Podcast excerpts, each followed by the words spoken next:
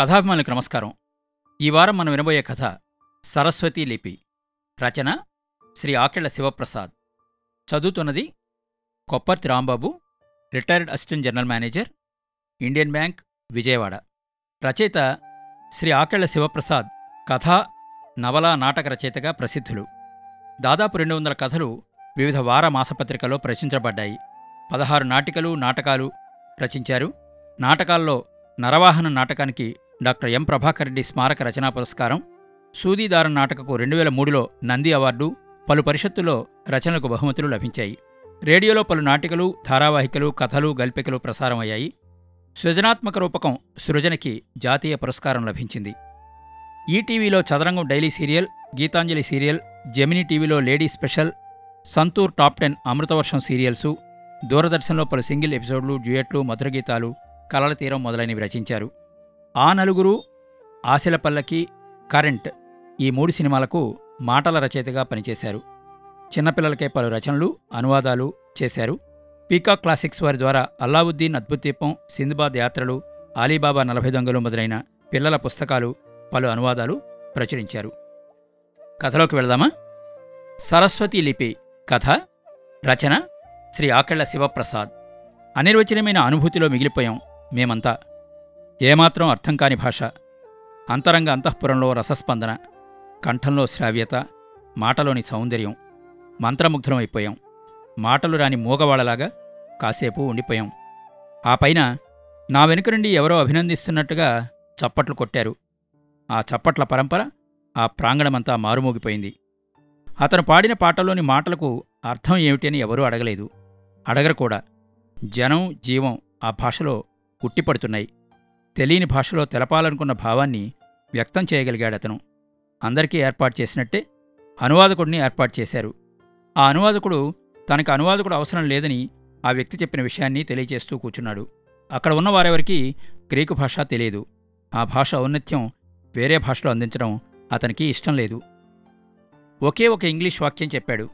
Greek దేశంలో గ్రామాల్లో పాడుకునే జానపద గీతమని మాత్రం తెలియజేశాడు. జనహృదయం ఆ జానపద గీతంలో ఒదిగి ఉండి గుండెకి సూటిగా తాకింది. ఆ పాట పాడడం మొదలుపెట్టిన క్షణంలో అతని కళ్ళల్లో ముత్యాల్లాగా కన్నీళ్ళు. ఆ కన్నీళ్ళు కొత్త భాషకి పురుడు పోస్తున్నట్టు అనిపించింది. పాడుతున్నంతసేపు తనని తాను మరిచిపోయాడు. అతనే కాదు ఆ చుట్టుపక్కల వాళ్ళు తన్మయత్వంతో కొత్త లోకాల్లో విహరించారు.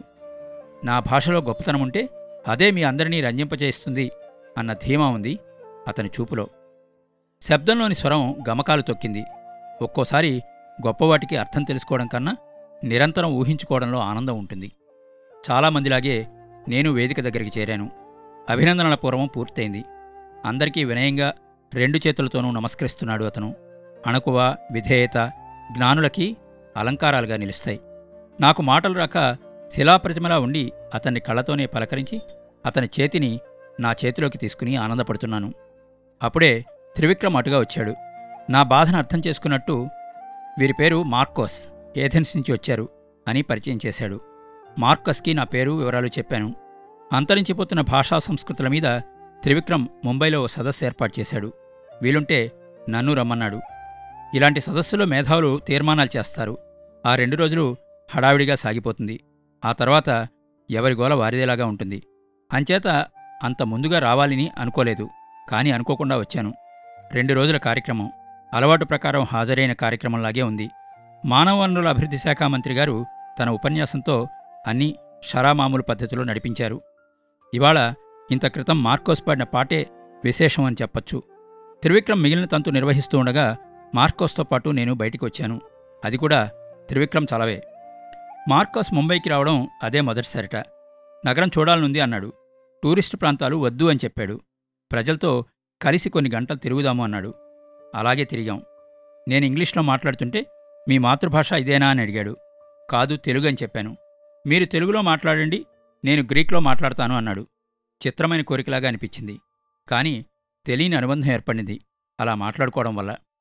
నాకు గ్రీకులో ఎథోస్ అన్న మాట తప్ప వేరే ఏమీ అర్థం కాలేదు. కానీ అతనికి పచ్చగడ్డి పువ్వు రెల్లుపూల వాన సౌందర్యం వగైరా వగైరా మాటలు నచ్చాయి. అప్పుడే నాకు పెద్ద పరీక్ష పెట్టినట్టు అనిపించింది. నేను పొరపాటున ఇంగ్లీష్ మాట ఉపయోగిస్తే నాకన్నా ఎక్కువ ఇబ్బంది పడిపోతున్నాడు మార్కోస్. అందుచేత శాయశక్తిలా తెలుగులో మాట్లాడే ప్రయత్నం చేశాను. తెలియని మనిషితో తెలియని భాష వింటూ తెలిసున్న భాష మాట్లాడడం అదృష్టమే అనిపిస్తుంది. ఓ పూట అలాగే గడిపాం. ఒకరి ఈమెయిల్ అడ్రస్లు మరొకరు తీసుకున్నాం. ఆ సాయంత్రం మార్కోస్కి వీడ్కోలు చెప్పే బాధ్యత నాకు అప్పగించాడు త్రివిక్రమ్. ఎయిర్పోర్ట్లో ఆత్మీయుడిని దూరం చేసుకుంటున్న వేదనతో మార్కోస్కి వీడ్కోలు చెప్తూ ఉంటే చెక్కింగ్కి వెళ్ళబోతూ వెనక్కొచ్చి సరస్వతి లిపి గురించి తెలుసుకోవాలనుంది మీకు తెలుసా? అని అడిగాడు. ఎక్కడో ఎప్పుడో విన్నాను సరస్వతి లిపి అనే మాట. తెలుసు అన్నట్టుగా తలుపాను తెలుసుకుంటాను అన్నట్టుగా తలుపాను నాకు నేనే గమనించుకోలేదు. సరస్వతి లిపి గురించి ఎక్కడ విన్నానో గుర్తు తెచ్చుకోవడానికి శతవిధాలా ప్రయత్నిస్తున్నాను. ఎక్కడా? గట్టిగానే అరిచినట్టున్నాను. నా పక్కనే ఉన్న తమిళ ప్రయాణికుడు కాస్త విసుగ్గా చూశాడు. మరో గంటలో విమానం హైదరాబాద్ చేరుకుంది. ఎంగేజ్మెంట్ డైరీలో కార్యక్రమాలు చాలా ఉన్నాయి. వాటి మధ్య పెద్దగా సరస్వతీ లిపి అని రాసుకున్నాను. సరస్వతీ లిపి గురించి ఎవరో చెప్పారు. ఎవరు? ఏ సందర్భంలో చెప్పారు? ఒడ్డుకి చేరి వెనక్కి వెళ్ళిపోతున్న అలలాగా జ్ఞాపకం మనసును తాకి వెనక్కి వెళ్తోంది. ఆలోచనలతో హైదరాబాద్ చేరుకున్నాను. ఇంటికి చేరి యాంత్రిక జీవనంలో పడిపోయాను ఒక రెండు రోజులు. ఆ రోజు మెయిల్ చూస్తూ ఉంటే మార్కోస్ నుండి మెయిల్ వచ్చింది. చక్కటి ఇంగ్లీష్లో మనుష్యులు లిపులు ఆదరణ కోరుకుంటాయి. ఉన్నప్పుడు వాటి విలువ తెలుసుకోపోతే ఎప్పటికీ అందవు. మనం కోల్పోక విలువ తెలిసినా నిరుపయోగం. కేవలం మనుష్యుల్ని లిపుల్నే మనం పోగొట్టుకోం. చరిత్రని సంస్కృతిని అమూల్యమైన జీవన శోధనని పోగొట్టుకుంటాం. సరస్వతి లిపి గురించి నేను అడిగింది గుర్తుందిగా అని ఉంది ఆ మెయిల్లో. అప్పటి వరకు జ్ఞాపకం వచ్చినప్పుడు సరస్వతి లిపి గురించి ఆలోచించానే తప్ప జ్ఞాపకం ఉంచుకుని నిబద్ధతతో ప్రయత్నం చేయలేదు. మార్కోస్ మెయిల్ విస్మరించిన కార్యాన్ని గుర్తు చేసింది. ఎలాగైనా ఆ వివరాలు తెలుసుకోవాలని నిర్ణయం తీసుకున్నాను. పాత డైరీలు ఉత్తరాలు వెతకడం ప్రారంభించాను. ఖచ్చితంగా విన్నానని గుర్తుంది. నాలుగేళ్ళ క్రితం రాసిన డైరీలో బస్ టిక్కెట్ ఒకటి కనిపించింది. ఆ టిక్కెట్ని తిప్పి చూస్తే వెనుకపక్క ఏవో అక్షరాలు అస్పష్టంగా కనిపించాయి. టిక్కెట్ని చేతిలో పెట్టుకుని చూశాను. ఏలూరు టిక్కెట్ అది. ఏలూరు వెళ్ళిన జ్ఞాపకం మనసులో లోతుల్లో కదిలింది. డైరీలో చిరునామా రాసుకున్నాను. ఏలూరులో నాకున్న ఏకైక మిత్రుడు దీక్షితులు. దీక్షితులు గుర్తుకు రాగానే అక్కడే ఉన్న సరస్వతీదేవి గుడి ప్రాంగణంలో ఈ సరస్వతీ లిపికి సంబంధించిన ప్రస్తావన గుర్తుకొచ్చింది. ఆ వెంటనే మాసిన గడ్డం నుదుటిన విభూది రేఖలు బక్కపల్చట ఆకారం అస్పష్టంగా కళ్ళ ముందు కదిలింది. రామకృష్ణ పరమహంసలాగా రూపం కదిలింది. ఆయన పోలిక గుర్తుంది కానీ మనిషి పేరు గుర్తుకు రాలేదు. ఆలస్యం చేయకుండా దీక్షితులకి ఫోన్ చేశాను. ఆ రోజు మనం కలుసుకున్న ఆయన పేరేంటి? అని అడిగాను. ఎవర్రా? ఏమిటి విషయం? మధ్యలో విషయం మొదలెట్టేసరికి కాస్త విసుగ్గా అర్థం కానట్టు అడిగాడు దీక్షితులు. క్లుప్తంగా వివరాలు చెప్పాను. ఆ రోజు చాలామందిని కలిసాంరా సరస్వతి గుడి నుండి బయటకు వస్తుంటే ఆయన కనిపించారని వెనక్కి వెళ్ళాం మరికొంత వివరంగా చెప్పాను. ఎవర్రా ఆయన? ఆలోచనలో పడి అన్నాడు. అయినా ఎవరన్నది ఇంత అర్ధరాత్రి తెలుసుకోవాల్సిన అవసరం ఏమొచ్చింది? హాయిగా పడుకోరా. రేపు ఆలోచించి గుర్తుకొస్తే చెప్తాను. గుడ్ నైట్ అని ఫోన్ పెట్టేశాడు. నా సంగతి బాగా తెలుసు కనుక వెంటబడే అవకాశం లేకుండా ఫోను స్విచ్ ఆఫ్ చేసేసుకున్నాడు. రాత్రికి రాత్రి తెలుసుకోవాలన్న ఆలోచన క్షణం అవివేకంగా అనిపించినా మనసు కుదుట పడక ఆయన గురించి ఆలోచిస్తూ ఉండిపోయాను. ఇంట్లో ఉక్కపోస్తున్నట్టుగా అనిపించి బాల్కనీలోకి నడిచాను. నక్షత్రాల లిపిలో చంద్రుడు ఆకాశం మీద అపరిచితమైన భాషతో క్రీడిస్తున్నట్టు కనిపించాడు. కాస్త ఉపశమనంగా పిల్లగాలి. దారి తప్పిన పిల్లవాడు తల్లిని వెతుక్కుంటూ బయలుదేరినట్టు ఆ రాత్రే ఏలూరు బయలుదేరాలని నిర్ణయం తీసుకుని అమలు చేసే ప్రయత్నంలో మరో పది నిమిషాల్లో బస్సు డిపోకి బయలుదేరాను. నువ్వేనా? ఆశ్చర్యంగా చూశాడు దీక్షితులు రాత్రి ఫోన్లో మాట్లాడిన మనిషి ఉదయమే వస్తాడని ఊహించినట్లేదు. సరస్వతి లిపి గురించి తెలుసుకున్న మనిషి మనకి తెలుసురా అన్నాను. దీక్షితులు నా ఆంతర్యం గ్రహించి ఆలోచనలో పడ్డాడు. ఇద్దరం దగ్గరలో ఉన్న శివాలయంలో ఉన్న సరస్వతీదేవి ప్రాంగణంలో కూర్చున్నాం. ఆయన పేరు గుర్తు తెచ్చుకునే ప్రయత్నంలో అన్నాడు. రామకృష్ణ పరహంసలా ఉంటారు చూడ్డానికి. ఏదో ఋషి పేరు అన్నాను. లీలాధర శాస్త్రి కాదు. ఆంజనేయ శర్మ ఉహు పరబ్రహ్మచేనులు. భాస్కరం గణాపాటి శివానందమూర్తి తనకి తెలుసున్న పండితుల పేర్లు చెప్పడం మొదలుపెట్టాడు. పతంజలి గారు టక్కున గుర్తుకొచ్చింది. ఇదే ప్రాంగణం ఇక్కడే సరస్వతిదేవి కుడివైపు చోటు చూపిస్తూ అన్నాను. పతంజలి గారు టక్కున గుర్తుకొచ్చింది. ఇదే ప్రాంగణం ఇక్కడే సరస్వతిదేవి కుడివైపు చోటును చూపిస్తూ అడిగాను. నేను చాలా రోజులైందిరా కలిసి ఏ ఊర్లో ఉంటారు? కోనసీమలో అంబాజీపేట నుండి వెళ్ళాలి. నరేంద్రపురం. పద వెళ్దాం. తక్షణమే బయలుదేరడానికి ఏర్పాట్లు చేసుకున్నాం. సిద్ధాంతం బ్రిడ్జి మించి గోదావరి ఇసుక తెన్నెలని చూస్తూ పతంజలి గారే చెప్పారా? ఆ సరస్వతి లిపి గురించి కాస్త అనుమానంగా అడిగాను. ఆ ఆయనే చెప్పారు. మన దేశంలో అతి కొద్ది మందికే ఆ లిపి తెలుసుట. మహానగరంలో సాంస్కృతిక కార్యక్రమాలు నిర్వహిస్తుంటాను కదా. ఆ లిపిని పరిరక్షించుకుని ప్రచారంలోకి తేవాలి అన్నారాయన. చాలా విషయాలు చెప్పారు. ఏమీ గుర్తులేవు. గుర్తుంచుకోవాలనే ప్రయత్నం కూడా చేయలేదు. సాంస్కృతిక కార్యక్రమాల్ని కర్మకాండలా నిర్వహించే దౌర్భాగ్య స్థితిలో పడిపోయాం. గ్రాంట్ల కోసం రాజకీయ నాయకుల్ని జన సమీకరణ కోసం సినీ తారల్ని పోగేయడంలోనే శక్తియుక్తులు ధారపోస్తున్నాం. ఇలాంటి లిపి గురించి తెలుసుకోవాలని తెలియచెప్పాలని ఎప్పుడూ ప్రయత్నించలేదు. నిజాయితీగా చెప్పాను. నాకు తెలియకుండా ప్రాయశ్చిత్తంగా కన్నీళ్ళు బుగ్గల మీద నుండి జారి గుండెల మీద పడ్డాయి. గంటన్నర తర్వాత నరేంద్రపురం పెద్ద చెరువు దగ్గర ఉన్న రోడ్డు దగ్గర కారాపి దీక్షితుడు అటుగా వెళ్తున్న ఒకరిని పిలిచి పతంజలి గారి ఇంటికి ఎటు వెళ్ళాలి? అని అడిగాడు.